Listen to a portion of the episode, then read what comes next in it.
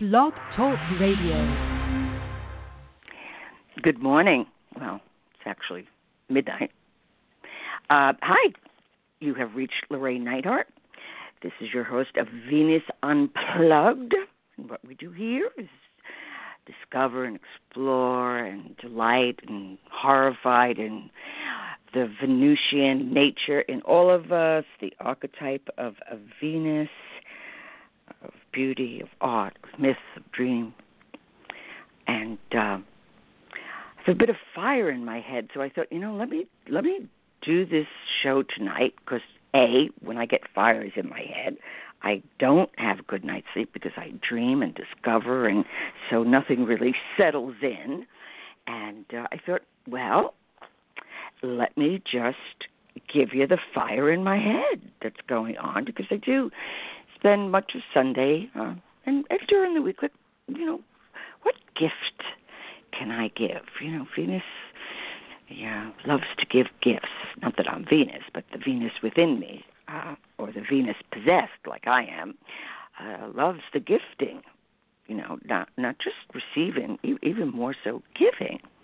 And there's nothing like the gift of uh, imagination or discovery. So I don't know if I mentioned it, but uh, in mid July I broke my right wrist and it was a little more broken than I had thought in two places and bone smash, blah, blah, blah. Had an operation, and for the last uh, two and a half months, I have two more weeks to go, um, three times a week in rehabilitation um, for the hand. Okay? Now, this is posing very interesting uh, dynamics within because there is part of me that uh, uh, I may not get the full movement in my hand. I thank God I'm left-handed. My right-handed was the, the hand that got broke, but it may take a year. So I don't know if you know making shoes will be part of my certainly won't be part of my near future. So I'm creating other possibilities. Uh, one of them is writing. Now I've always written, but I've decided to take a course and and uh, be part of that community. But today, I was uh, pract- part of my thought form was practicing, you know, using my right hand. It finally came out of the wrist, out of the the brace, and so I decided to paint my little kitchen. I don't know. I think it's called Whispering Angel or some fantastic name that caught my imagination. It's very very light lilac, quite lovely. So as I was thinking of this, and then I was listening to YouTube and Natalie Goldberg. Now I don't know if any of you know Natalie Goldberg, but she wrote a book. Oh God, I think it was 1986, writing down the bones, and she's just a pure delight. I thought, well, I broke my wrist writing down the bones. Okay, okay. And she just talks about, you know, just shut up and write or you know just shut up and love or just shut up and get the job done uh and she's you know she's fantastic so that then led me to thinking of humility what you know what is what is that what is that about how does that live in our life now part of you know these things that I've been thinking because then in these writing practices then you do you know 10 minutes 5 minutes uh, 3 minutes you know just like ranting just writing you know don't don't even think about it which was really quite marvelous because some marvelous phrases come out and some horrific memories come out and some quite beautiful notes from the divine come out too. So the one thing I was thinking about was my uh, my spiritual teacher, and um, part of what she taught me, which of course, you know, in 1980 I didn't really believe it because uh, it was too I couldn't comprehend it because she said, you know, this this journey, little did I know, was going to be my entire life. Uh, that I was stepping off the abyss like the divine fool into consciousness, psychospiritual awakening, individuation, whatever one wants to call it. Uh, mystical madness is more like it. There was a this concept that you know by one really devoting to becoming whole, you know, on whatever path that may be. There's no particularly proper path. You heal seven generations before you and seven generations to come. Now that's huge thought. Not to mention huge in the terms of Venus, huge in the terms of the kind of love that that uh, entails. Uh, it's an incomprehensible love. You can't even call it love because you can't even comprehend it. So I just looked at her as I did often, and I was in awe of what is this woman talking about? But it never left me, obviously. And uh, it has come to pass to some degree. I see certain changes that wouldn't have happened in family structures or life or whatever it might be. So that's that's one of the reasons, and certainly when I'm working with people and and they're kind of reluctant about their own wholeness, and I say, well, you know, do you want your kids to live your unlived life? Because that's what you're giving them. That usually kind of bolts people up into consciousness. And so one of the exercises that she gave me in which was in preparing for sleep she told me like uh the disciple of the sages um should become accustomed to making an accounting of of their deeds and their attitudes during the day and if the heart of the disciple fills up on thinking that he has made an excellent use of his day, then the angels of the seven heavens pack up all his good deeds into a ball and throw it into the abyss. So you're not even allowed a little bit of inflation, and um, you know sometimes that just ha- does happen. It's like, oh, what a good person I am, and then you know the cosmic joker comes knocking at the door. So this instant cancellation of uh, all constructive effort is a source of great regression in both, you know, both as an individual and as a collective human developing.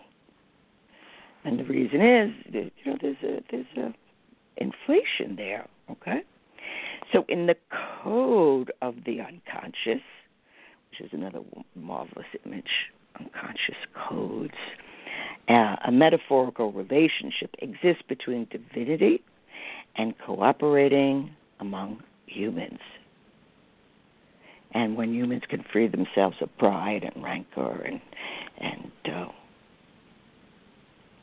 just some of the human not such great aspects that we have, a lot begins to happen. So, taking up the task of consciousness is a huge undertaking of love. Because nothing else is going to motivate you. I mean, fear could, but you won't get very far with fear. So, you know, in the Kabbalistic system of thinking, which is also a psycho spiritual, mystical uh, path, uh, what there is one concept that the fear of God, right? So what do they mean by the fear of God? And the, at the fear that the fear of God is like in the head, is in wisdom.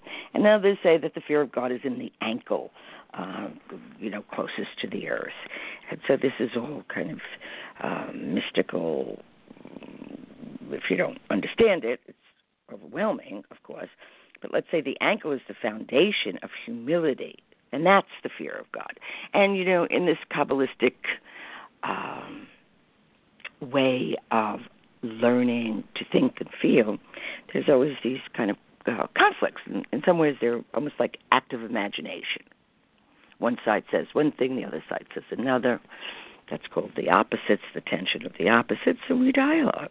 So, you know, so in this mystical system, that humility is superior to wisdom, and that the where he's talking about the, the, the fear of God is first to understand the meaning specifically for the concept, you know, of the fear of God. What is this concept? Well, no one, God is not a person or a being or a, uh, it's, it, God is you, God is me, God is the is what we call the energy. We could call it gravity for the same thing. Well, gravity is God, and with when there's this fear of God or the fear of heaven, um, instead of trying to understand this in kind of an, uh, the simple words of fear or of God, because we get that all confused. In the uh, psychospiritual language, it's commonly viewed uh, as as uh, too archaic. You know, the fear of God, Ten Commandments, going to poke your eyes out, and rip your teeth out. Uh, it is kind of scary. But if we see it metaphorically, it also has great truth in it. So the popular image of God as someone who hears and sees everything, that's a product of uh, just childhood and pedagogy, of religious pedagogy, that most people fail to update with more sophisticated observations of reality. And as we leave childhood behind, we've got to update that understanding. But uh, uh, a translation of this idea would be to say that those who fear God relate to life through the values and notions that transcend logic of immediate gain. Okay? I'm going to run that by you again. That those who fear God relate to life through values and notions that transcend the logic of immediate gain. Now, this expresses extremely subtle feelings and perceptions. And this is will we really because it's part of what the Kabbalah is, is so much about is, is these levels, these perceptions, this, this way. It's not black and white. It's not this or that. It's it's, it's a bantering in a sense uh, with within, and certainly between heaven and earth. So when we have childish perceptions and images and associations that appear to uh, contradict spiritual subtle essences, right? This is kind of inevitable, but if we start to recognize, like, where did I get this idea? And, and though I say this as an adult, what's my image inside? Is it really, uh oh, I feel bad, which means you feel guilty. If you feel guilty, did you sin? If you if you missed the mark, was that true? So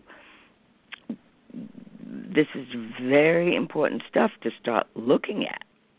And that while on one hand, you know, this is just the way people stand by this kind of infantile idea of spirituality and, and religion, it, it's still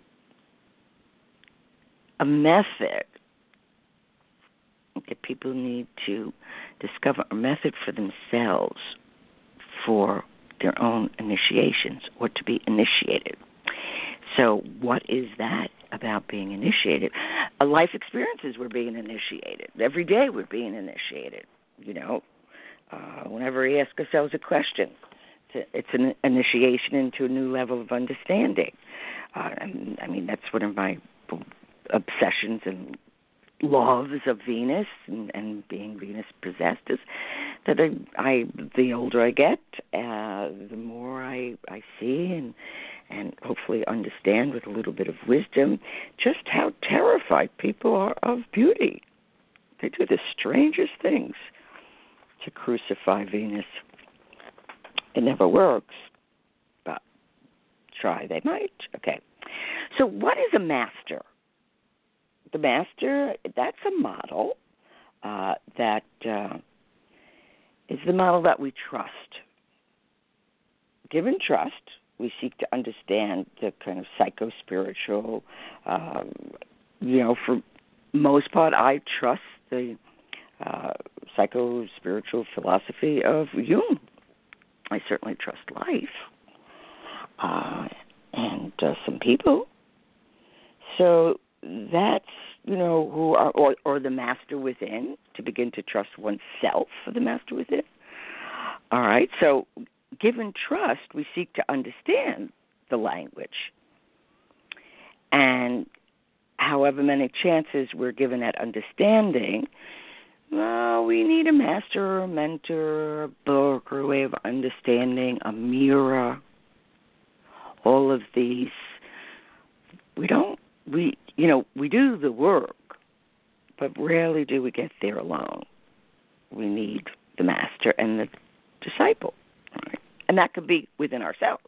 It doesn't have to be an external. So the master is the facilitator of these communications, and the disciple is the person who respects and reveres the master and hears uh, in her words or his words and sees in his attitudes many elements beyond comprehension.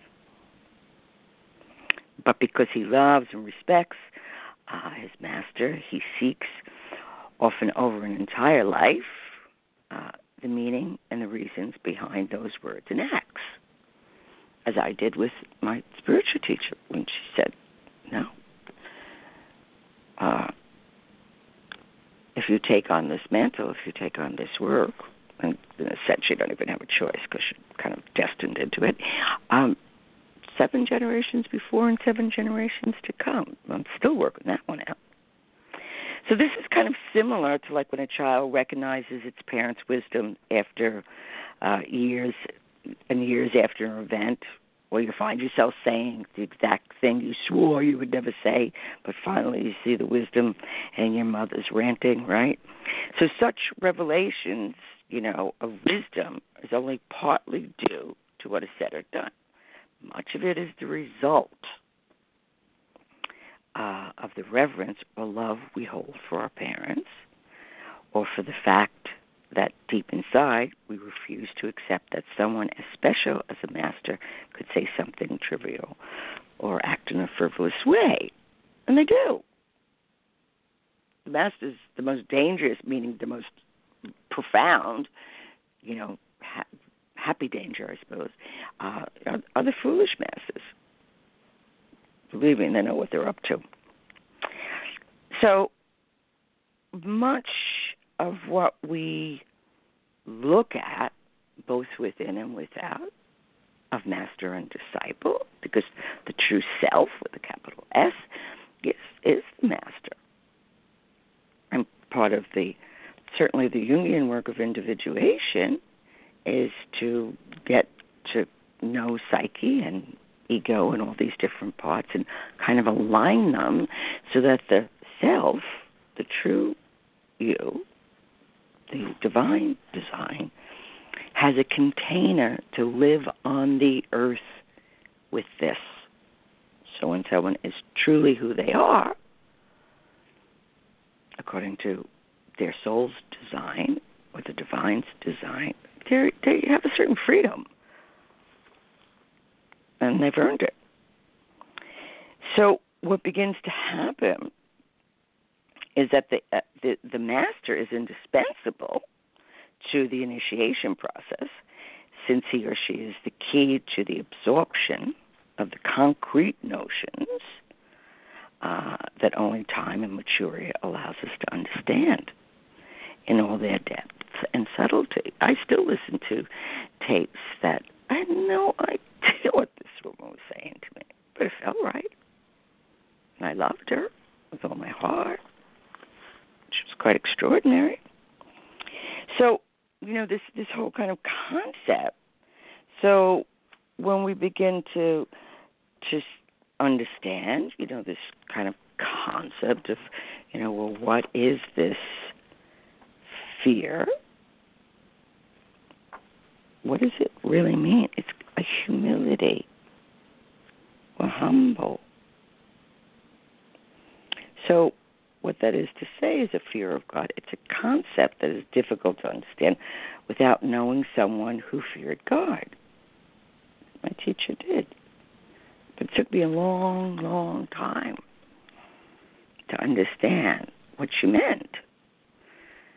And this is the only way to understand that the term is not about terror, but it's about having great intimacy with God. So the fear of God is not about terror, it's about having great intimacy with God. A master is not a prisoner of dogmas, but someone who can truly daily live, right? Highly influenced or almost totally generated by abstract or subtle principles. She was a master of 13 different systems of numerology. It's where I learned Kabbalah. Later on, with another teacher, uh, alchemy, certainly the Jungian work. A master is not a prisoner. And when they live this, because they can detach themselves from the dimension of the obvious and the commonplace. In this case, she she sees so much further uh, than the obstacles that most people see, or the what common people will see as a distance. For them, it's no distance because she reached wisdom.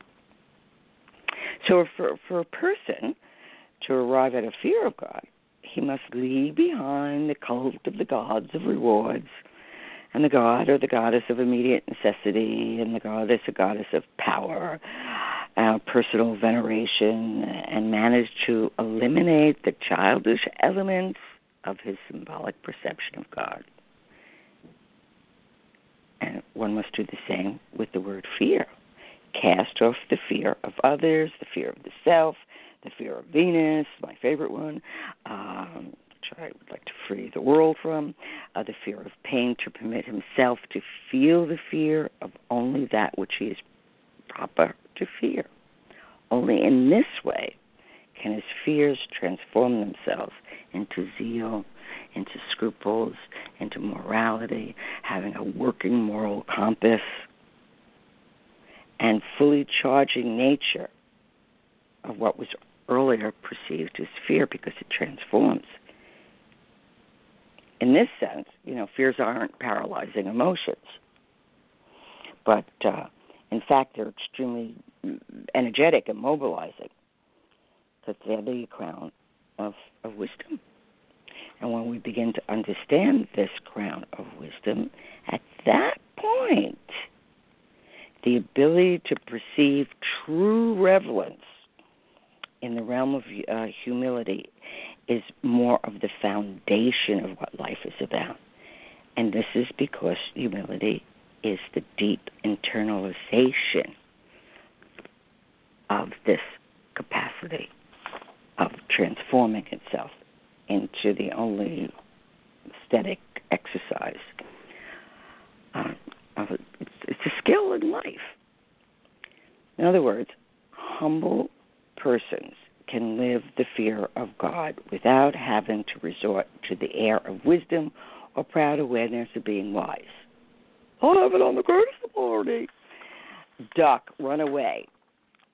Or you know the you know I've never been one to for people will say I didn't even understand it when I first heard it. Was it fake it till you make it? It's like what do you mean? How how how do you do that? that always seemed, and I, I guess some people can do it, just seems way beyond my capacities. So, in this tradition of, of humility, seen at this level, in this way, in this system, it recognizes that although there are many sages in the world, few are true apprentices of humility. Apprentices of humility. And in the Kabbalistic system, uh, there is a, a, belief, and as a matter of fact, there was a book that I read uh, many years ago, and it was about the 36th just. So that in each generation, there are 36 just. So, according to the Kabbalistic tradition, each generation is preserved by the existence of 36 just people. And there was a television show. I think it was called Numbers, and the boy couldn't talk, and he did everything through numbers. And it, you know, I was watching. It was like, wow, whoever wrote this knew their stuff about magic and Kabbalah, and because it was really getting into this kind of concept of the 36 just. So to the the this 36 just is is the humble. So to become wise is to be able to erase uh, the unwise fool within us, and to become humble is to erase all trace of the the one inside of us um, that uh, wants to go against our true. And I, I don't like using higher nature because higher and lower that almost limits it. If we could see these things in in the round, kind of like the serpent swallowing its tail, this eternal round. It's a very different way to perceive an oscillation rather than above and below and left and right. We, we it's it's much greater than that. So th- this pulling it back to you know this writing, which is why I'm up yakking away here at one o'clock in the morning. So then I decided to do a 15 minute timed uh, exercise that I got from uh, Natalie Goldberg's writing down the bones about the just, like meeting a just person. Now these just people, they have no idea that they're holding up a whole generation. It could be anybody, anywhere, anyhow a no special Black American Express card, you know, or some halo, or you know, they could probably even be wicked, and yet they're they're part of the system, which is kind of an amazing concept. To meet a truly just person who has wisdom and humility um, in in truth, I mean, some people can put on a performance, and they can could actually have that, but they're acting in a different way uh, because it's a better teaching. No, it's like a Zen teaching. You didn't upset them at all. They're just growling. Uh, one of my favorite stories with with uh, Jung, and they asked him, uh, you know, do you believe in uh, electric shock treatment. He says, oh, yeah, oh, yeah, yeah, I believe in it. But the human kind, I was like, well, Dr. Jung, what do you mean by the human kind? He said, well, you know, when someone starts with their their uh, negative animus or anima, I just growl, and it scares them, and then they now knock it off. So I think that's an incredible way to uh, uh, human shock treatment. Sometimes we could just growl, but consciously, letting others know, get off my tail, or that's not going to fly. Uh, it doesn't have to turn into anger. So think about it. Have you ever met a just person? Uh, what would that look like? Um, do you even believe it's possible? You know, you can come from the the, the other side. There's no such thing as a 36 just people. Come on. There's billions of people. And that's per generation. And the belief or the teachings is that if something happens to one of these 36 just, the whole generation is screwed. That's how big that concept is. Just a little thought before I go to sleep. So now I can I can dream my dreams and uh, know that hopefully I have gifted you with some interesting thoughts or insights or even some little arguments that go off in your head like, what's that about? Because there's all sorts of ways to find out about the nature of Venus. So, till next week, I got to bounce. Bye bye.